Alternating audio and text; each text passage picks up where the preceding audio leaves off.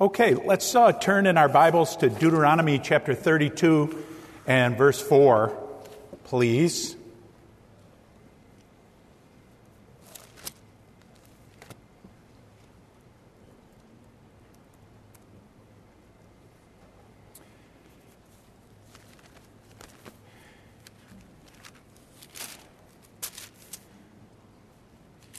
says here, He is the rock. Hallelujah. His work is perfect, for all his ways are judgment, a God of truth, and without iniquity, just and right is he. Praise the Lord. This is a wonderful uh, last words, wonderful last words of Moses before, shortly before he uh, passed on to the Lord, and he is celebrating that God is the rock. And he justifies this metaphor. Of course, the Lord is not a literal piece of stone or piece of mountain, but it's a metaphor that reflects his character. And, and Moses justifies the metaphor in this same verse. God's work is perfect. God's ways are just and fair. He doesn't lie. He doesn't operate out of biases and prejudices. God is faithful to what He says and who He is. You can count on Him. He does not do wrong. He is righteous and honest. Do you see it all there? His work is perfect, for all his ways are judgment, a God of truth and without iniquity, just and right is he. That's why he's a rock. That's why he's the rock. That's what we mean when we call him the rock. We have uh, come to understand that people can and will let you down, but God won't because he's the rock. Life will give you trials, but the trials are short compared to the eternal God in his eternal home because he's the rock. Where do people get their moral authority? Because this verse has a, a, lot to do with God's moral authority. His ways are judgment, a God of truth and without iniquity, just and right is He. I bring this up because Moses was calling the Lord the rock for a reason. And he was pointing out those qualities of the rock for a reason. So we would base our lives on him. The rock is a base, the rock is a foundation. So, where do people get their moral authority? In other words, what is their basis? For their statements about right and wrong, for their statements about what we should and shouldn't do, what we should and shouldn't tolerate. God is the rock. A rock, a rock doesn't float. Without the rock, without God, we would be free floating. When it comes to our judgments, about right and wrong, what to do, what not to do, what to allow and not to allow. We would just do what we feel, do what we think. Maybe we would be diligent about it. Some people are very diligent about making these kinds of decisions. They study, they read, they think deeply and hard about it. Other people are much more carefree, maybe even lazy about it. Well, the person who studies and is diligent about these kinds of decisions is going to have to form his or her opinion. Well, actually, the lazy person and the irresponsible person and the, the more carefree person, he's going to formulate his opinions too. Studying diligently or being a bit carefree, it doesn't, do, neither one is. Uh, the license to form an opinion or not form an opinion, people form opinions. The diligent form opinions, the lazy form opinions. The well read form opinions, and the ignorant form opinions. Those who are misled form opinions, and those who are being very thoughtful form opinions. Lots of study or a small amount of study, we run the risk of free floating our decisions if we don't have God for our rock, our solid rock. One person calls a particular behavior sinful, another person calls it good. What one person calls good, another person calls evil. Well, how do we keep this straight? Do we even have a hope to keep it straight? We do if we have the rock. We've all been told, all of us Christians who have witnessed for the Lord, have been told by someone, well, that's good for you, but not me. They say, well, that's your opinion. Well, is that right? Is that right that we have an opinion and the unbeliever has an opinion and we all stand on equal ground with our opinions? Is that, is that the way it is? Is that all? Is that all we're doing is standing upon an opinion like anybody else? Is there nothing that makes the Christian's claims different than the claims of the unbeliever or the Hindu or the Buddhist or the Muslim, the Jew, the atheist, the agnostic. Name your religion, name your beliefs. You know, the, the uh, Declaration of Independence says all men are created equal. And that's it's biblically grounded. And we're glad for that. Does the fact that all men are created equal mean that all of us who hold our opinions must be treated as though our opinions are all equal? Are all opinions created equal? All men are created equal, and women are created equal. Are all opinions created equal? Brothers and sisters, we as Christians, we can become rather troubled about particular sins that are becoming more and more tolerated, or perhaps even be, being called more and more something that's okay or even righteous, right. We could talk about the sexual sins that are so common today. Or we could talk about abortion. We could, you know, fixate on that one sin of abortion. Or we could fix on the sin of substance abuse, which is becoming more and more legalized in our country and in our age. We can focus on the sin of lying fabrications, exaggerations, twisting of the truth, spin, and say, everybody does it, and become very tolerant of it. A lot of people, when you're talking about these particular sins, will become very moral in their tone, in their tone of voice, in their body language. They will become uh, very uh, confident and imperious and speak very defensively about their free right to do some things that the Bible says are sin. Do they have a basis for their moral tone and their moral approach? What is the basis? You see, God is called the rock because He's our basis, He's our foundation.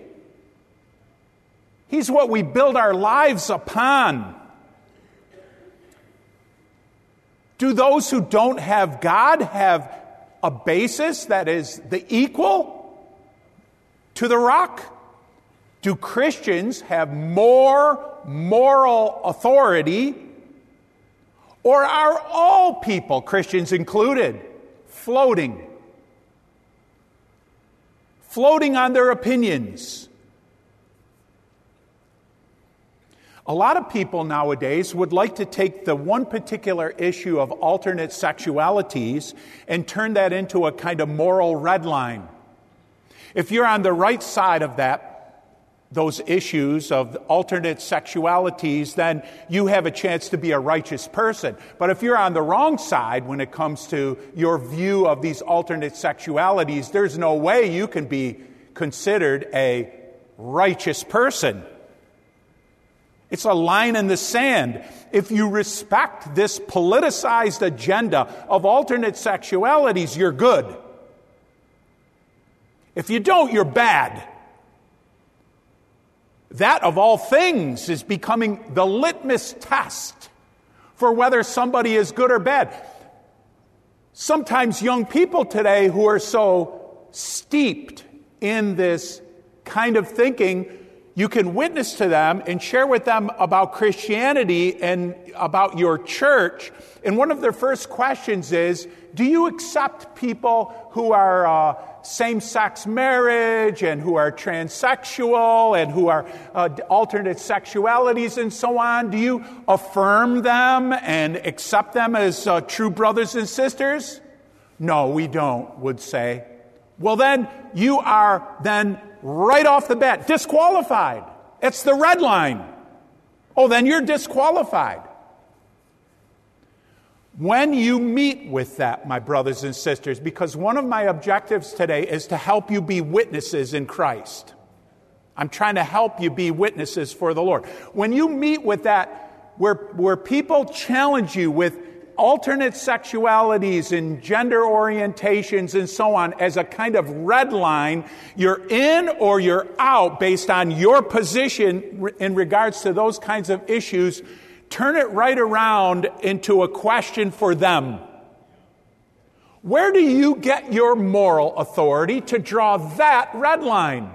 Is it not just pop culture? Is pop culture really the rock on which you stand? Where do you get your moral authority? And just leave it at that. Let them wrestle with that. Brothers and sisters, sin is sin. We don't have to fixate on this sin or that sin.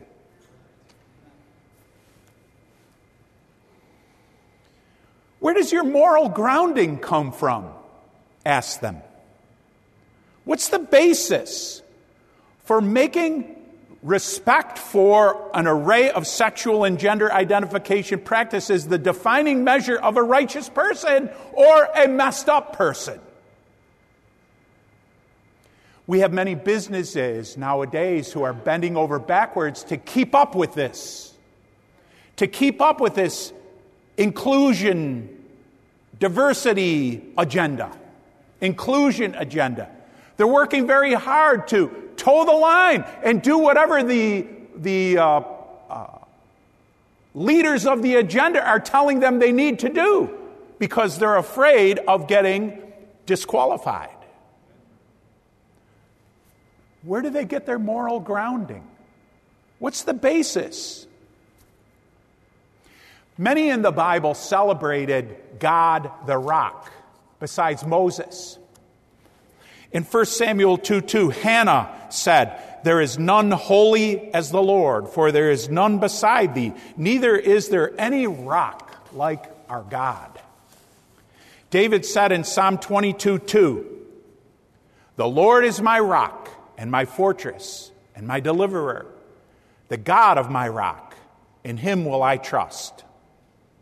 I like that he said, The God of my rock. That is, God is the rock, but He is also the God of my rock. So he's saying, I'm rather strong as a person, as a person, as an individual. I'm rather, I'm rather set and established in my positions. Where do I get my personal stability from? The rock. God, my rock. In uh, 2 Samuel 22 32, David says, For who is God besides the Lord, and who is the rock except our God? In Psalm 40, verse 2, David says, He brought me up also out of a horrible pit, out of, a of the miry clay, and He set my feet upon a rock and established my goings. These people are all expressing their trust in God to guide them in a righteous way, a healthy way, a clean way. They speak of opposition, that they'll experience opposition. Okay, one of the things I'm trying to do this morning is encourage you and, and help you with witnessing, but also I'm trying to encourage you to have trust in God to have peace. Do not be worried. Do not be worried that you don't hold the right positions or you are not keeping up. You have God the rock, and He has brought you out of a slippery place, out of a sinking place, a place of sinking, of sinking mud, of sin. And He has set you upon the rock and establish your goings. He's the rock because he grounds his people in righteousness and truth, in honesty, in fairness. Let's turn to Matthew chapter 7, verse 24.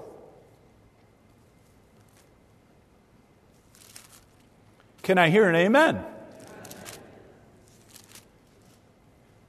Matthew 7, 24, Jesus is teaching here, and he says, Therefore, whosoever heareth these sayings of mine and doeth them, I will liken him unto a wise man which built his house upon a rock. And the rain descended, and the floods came, and the winds blew, and beat upon that house, and it fell not, for it was founded upon a rock. Jesus is creating a graphic picture here for us of a house built on a rock.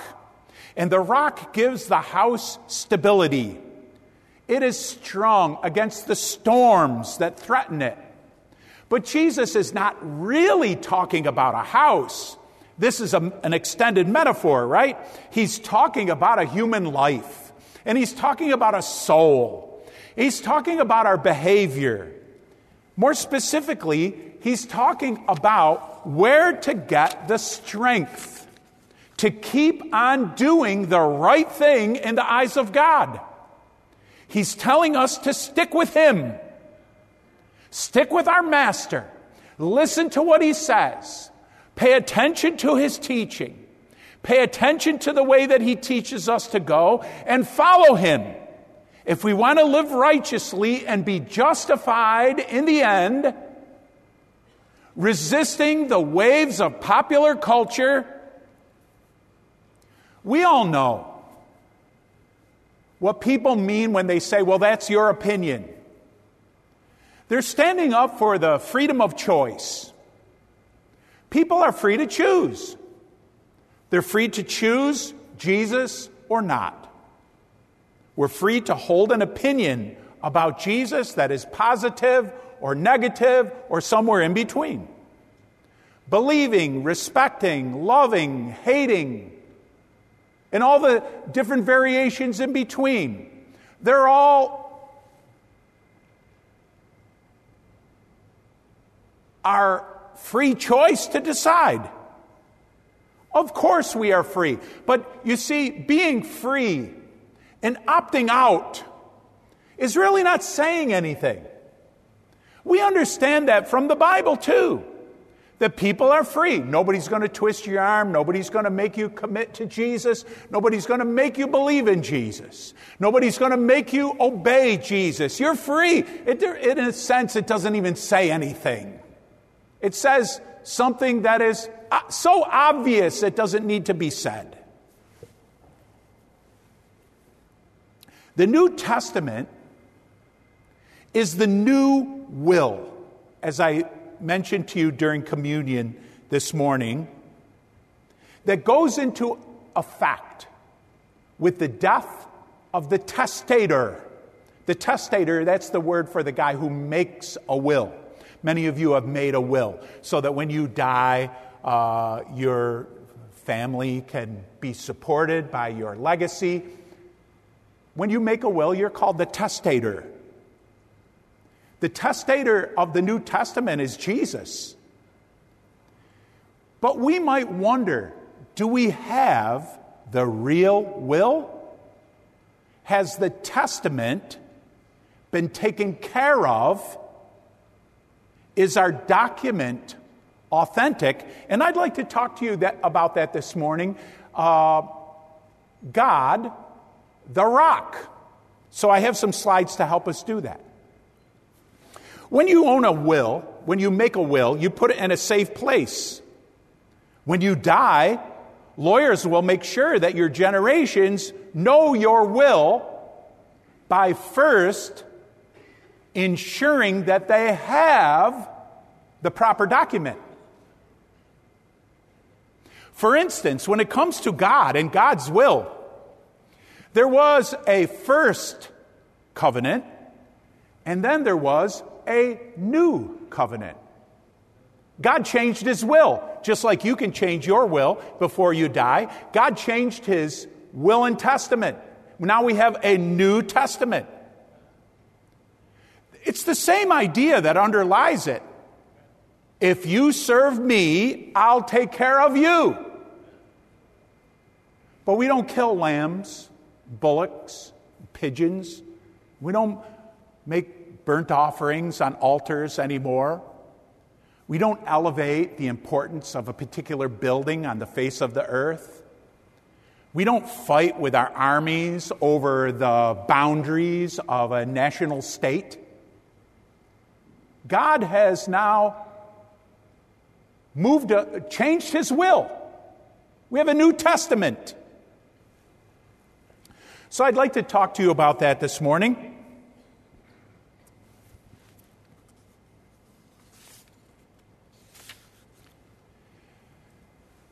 On what basis is good defined?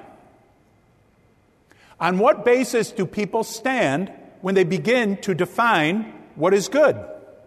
Well, I suppose we might say they stand on an elephant.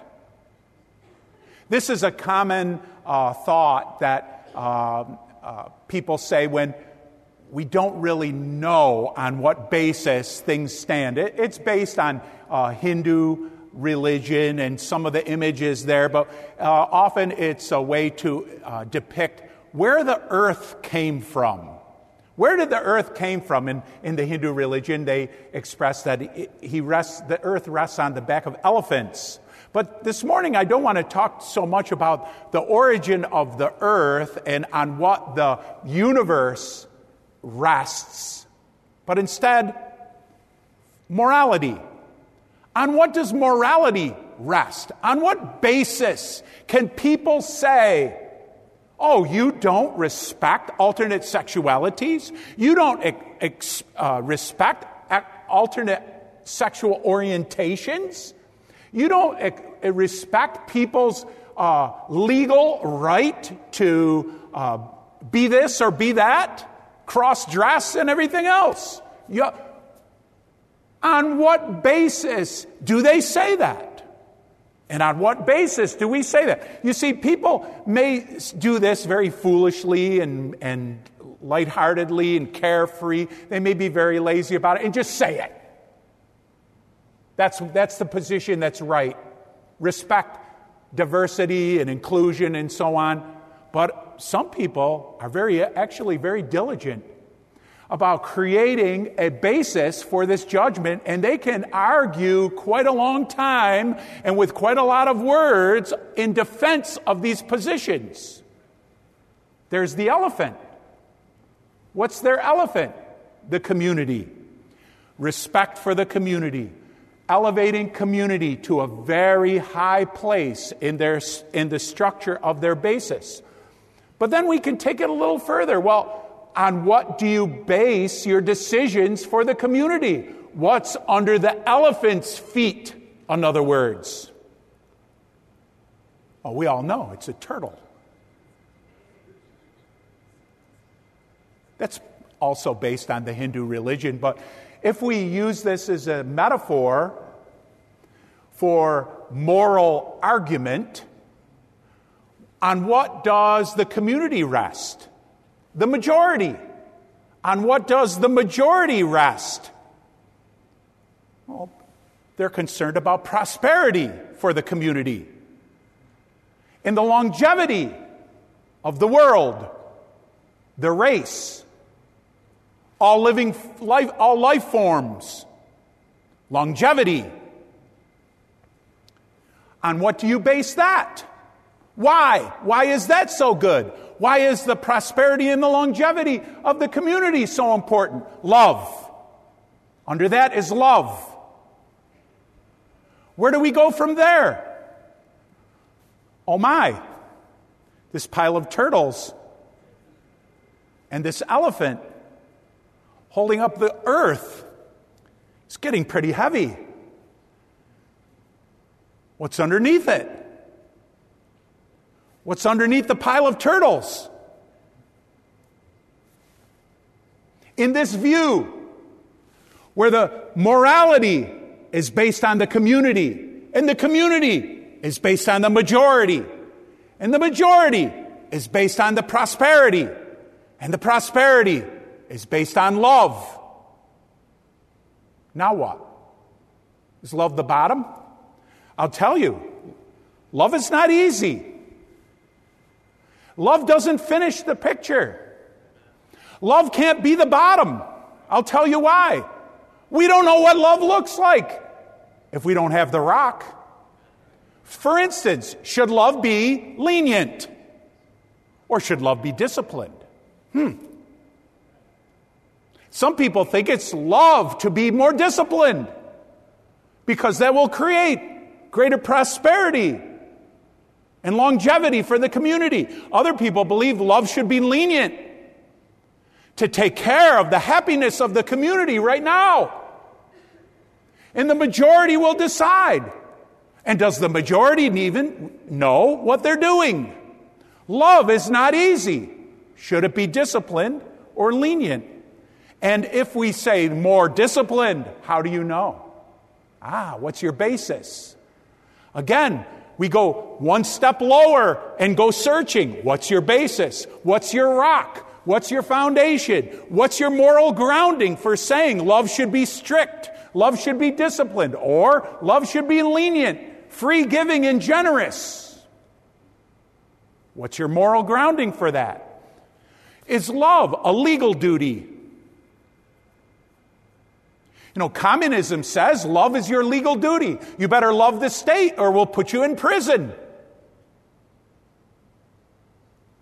Another ideology says love should be your free right. We should just wait for everybody to do what comes from their heart. Well, that, that sounds wonderful until you wait for a while. And things don't look so good. Making it legal can push things along but it could take it out, could take love out of the heart and make it legal. It's, is it love anymore? Communism is a failed ideology. We should, the world should never go back in that direction again. But if we just wait for people to act from their hearts, how long will we wait? We might wait a long time. Is that so good? And where do we get our moral authority to say that love must be a legal duty, a kind of Sharia law?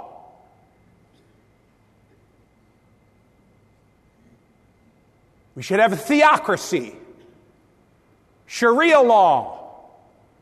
Where does our where do we get our moral authority? Or free should it be a free right?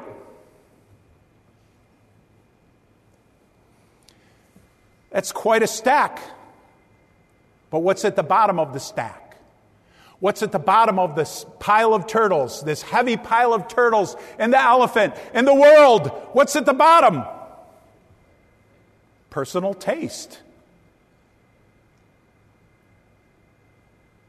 Cannibals think cannibalism is good for their community. They don't want to give it up.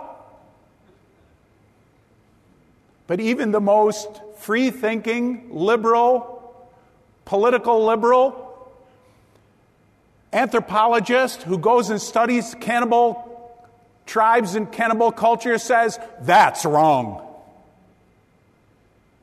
They've got to stop that. Now that, that's wrong. Gender confusion, that's right. Alternate sexualities, that's right. Legalized substance abuse, that's right. But cannibalism, that's wrong. But on what basis? What? How do they know that? Well, just human, common perception of decency tells you that. Well, not to the tribe that practices it. They think you are bizarre and dangerous to stop their practices. What's at the bottom? Opinion. Is that it? I don't like that picture. I don't like a big, heavy stack of turtles underneath an elephant, underneath the world, to be floating. Some philosophers call the bottom turtle the levitating super turtle. Is that it? Is that what we've got? A levitating super turtle? I've actually had some of my students give me little models of these turtle stacks. Let's try it again. Oh, the picture's a little different. The bottom turtle's not floating. It's got a big, solid rock underneath it. All right, let's not call it morality. Ah, I don't even, I don't like to use the term when I'm talking about my faith, when I'm talking about the Bible, when I'm talking about my decisions. I'm not playing the game that the world is playing. I'm not in the same arena that they're in. I'm not concerned about morality. I'm concerned about righteousness. Righteousness being right with God, right in the eyes of God. What is righteousness? What's underneath it? On what basis do we have righteousness? Well, we have love. So far, it looks kind of similar to the other uh, picture, except maybe sort of uh, scrunched and so, sort of condensed. In the other picture, we had a bunch of things in between morality and love, like the community. Here we go right from righteousness to love. Anybody who follows love follows the whole law of God. Amen? Isn't that what the New Testament tells us?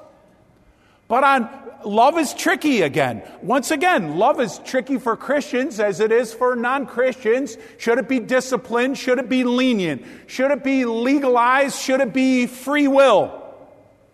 How do you know about love? Well, here, God. God never intended for us to separate or cut the command to love our neighbors away from Him. We are intended to keep our love for our neighbors connected with our love for God. The first commandment is to love God with all your heart. The second commandment is like it. It should never be separated from it. It's to love your neighbor as yourself, right? Amen? How do we know how to love people? We know because of God. We have God for our rock. God telling us how. Well, but how do we know about God? On what basis can we talk about God, know God, see God, learn about God? On what basis? Ah, on the basis of the church. say, watch out, mister, watch out. Don't elevate the importance of the church so high. I'm not elevating the importance of the church so high. I'm saying the church is undergirding this world's perception of God, this world's understanding of God. That's the call of the church. The church is called to reveal God to the world. That's our call. Spread the news, spread the information, encourage people to find God, Teach people what God is like and what God expects. It's the job of the church. But let's ask the very good question on what basis does the church do its job? On what basis? The church has a basis the Bible. The Bible's our rock. Like I said, the Bible is the Old Testament and the New Testament. If the Old Testament was sufficient in and of itself, a New Testament never would have come into being. The New Testament is the new will. God's new will and testament that tells us of a new covenant. He said in the Old Testament that he was going to make a new covenant. And the New Testament is the new covenant. And so I want to talk in particular about the New Testament, the New Covenant. Like I said, when, so, when the testator dies, the first thing the lawyers do is go looking for the right document. Do we have the right document? And they look at the will and they say, oh, here's the date on the will. Yes, this was made and this, and it certainly was made by the testator and it's notarized here, said the testator really did say all these things in my presence and it's signed. Ah, very good. We've got a real will here but then somebody else comes from another safe or another security deposit box and they go, I have one too. And mine's different than yours. Oh, wait a minute. The lawyers say, Let me see that. I want to see that. Oh, yeah. It, it, it's notarized. It says all the things that he wanted to say. Let me see here. Oh, this one came after this one. This one replaces this one. The New Testament replaces the Old Testament. Not replaces it, but takes it further and shows us the way. So, my question this morning is should we trust the New Testament? Well, it tells of the resurrection of Jesus Christ on a particular Sunday morning about 2,000 years ago. Never before, nothing was ever done like it before or since. Unprecedented before, unprecedented after. This is no resuscitation like Tommy Leader was resuscitated in the emergency room of Crouse uh, emergency department. This was a resurrection. Tom, you're going to die one of these days. Jesus was never going to die. Say, don't say that to Brother Tom. Okay, I'll say it to myself. Brother Brian, you're going to die. It's appointed unto man once to die. And then the judgment. Jesus died and he was raised from the dead, never to die again. Immortal, incorruptible. Should we trust this New Testament? It seems to be said by the rock. It seems to have a person at the founding of it that is the rock. He's different than any human being that ever lived. Should we trust that the resurrection really took place? Should we trust it? We have a Bible on our laps called the New Testament. It tells of the resurrection of Jesus Christ. Should we trust it? On what basis?